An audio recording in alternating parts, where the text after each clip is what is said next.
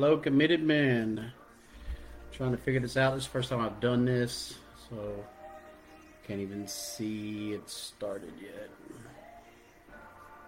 All right. I'm guessing it started. Um, let me hear. Let me hit expand video. All right. Anyways, like I said, it's my first time I've done this.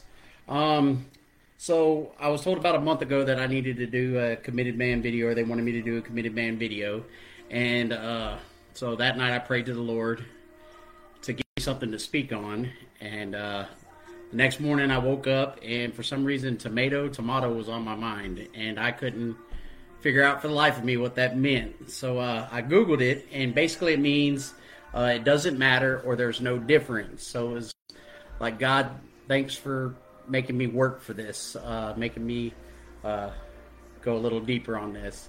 So it was like a, a week later, maybe that same day, uh, we went to the grocery store. So this has been over a month, but uh, we went to the grocery store, and I was looking at the tomatoes, and I noticed that inside the store you have these perfect tomatoes with the little leaf on top. Some of them had the little vines that go all the way across them. They're the right color, the right size, and everything.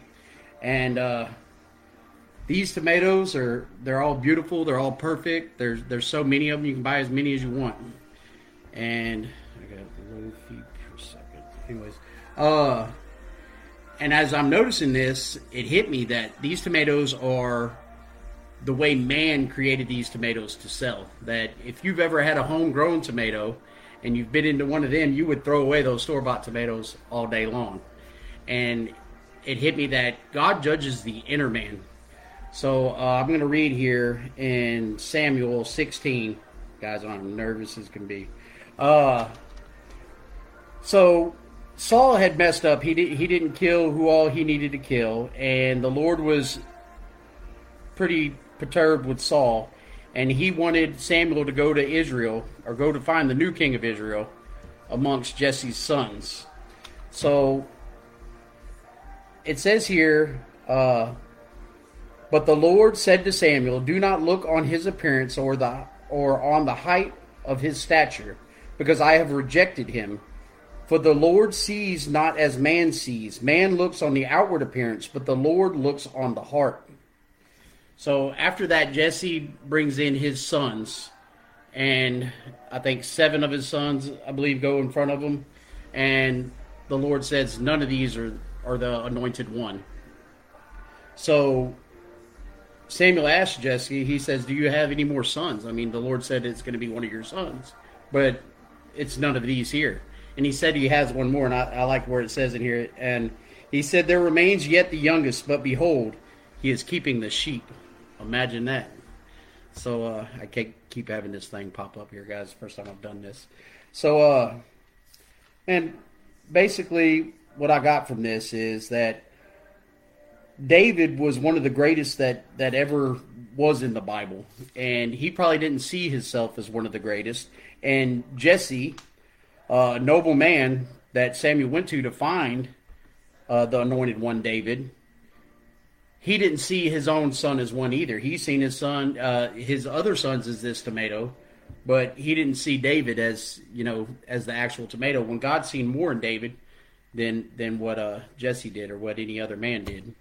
So uh, there's I got a lot of points written down here, guys. I tried to put this all together. It just wasn't working. It just didn't feel natural. So I'm just going with what I've got here. So uh, what I have written here is how or why should we judge any other way?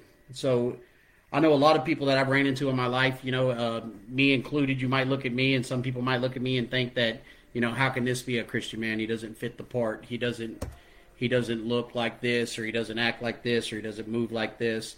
Well, you can get in trouble when you when you try to when you try to put a movement on God or put a look on God when you try to make God look like this, you know, when really God's moving in someone like this.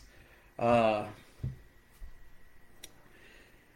there, there were there's you might see yourself. Okay, there's another one.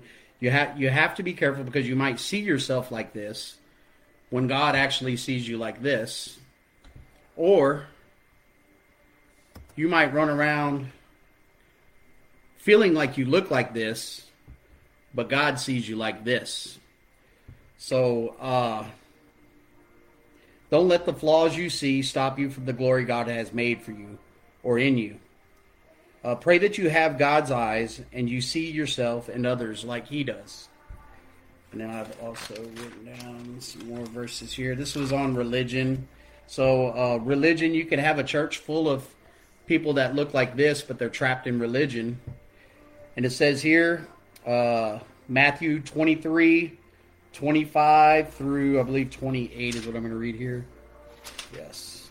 So, woe to you, scribes and Pharisees, hypocrites, for you clean the outside of the cup and the plate, but the inside, uh, but the in, but inside they are full of greed and self-indulgence. You blind Pharisees, first clean the inside of the cup and the plate, uh, that the outside also may be clean. Woe to you, scribes and Pharisees, hypocrites, for you are like whitewashed tombs, which outwardly appear beautiful, but within are full of dead people's bones and all uncleanness. Cleanliness. So you also outwardly appear righteous to others, but within you you are full of hypocrisy and lawlessness. So uh, I, I could see that you could have a whole bunch of people traveling around trying to be the face of Christ and thinking they look like this, but on the inside they are they are rotted. They are uh, they are no good. They are actually giving a uh, bad image for Christ.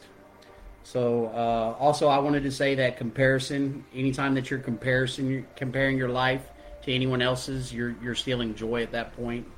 Uh, that's uh, comparison is the thief of joy. I think that was Theodore Roosevelt that that said that. And uh, what else I wrote here was Romans 8 18. For I consider that the sufferings of this present time are not worth comparing with the glory that is to be revealed to us. So don't let the flaws you see stop you from the glory God has made for you, or made in you, or made you in. So uh, I guess that's all I have for you guys. Uh, sorry, uh, I'm extremely nervous on this. This thing keeps popping up warnings down here at the bottom. I'm not even sure if anybody's even in here. If I'm actually okay, it does say four viewers. All right, well, it's the first time I've done live, so uh, love you guys. Uh, hope you got something out of it, and thank you.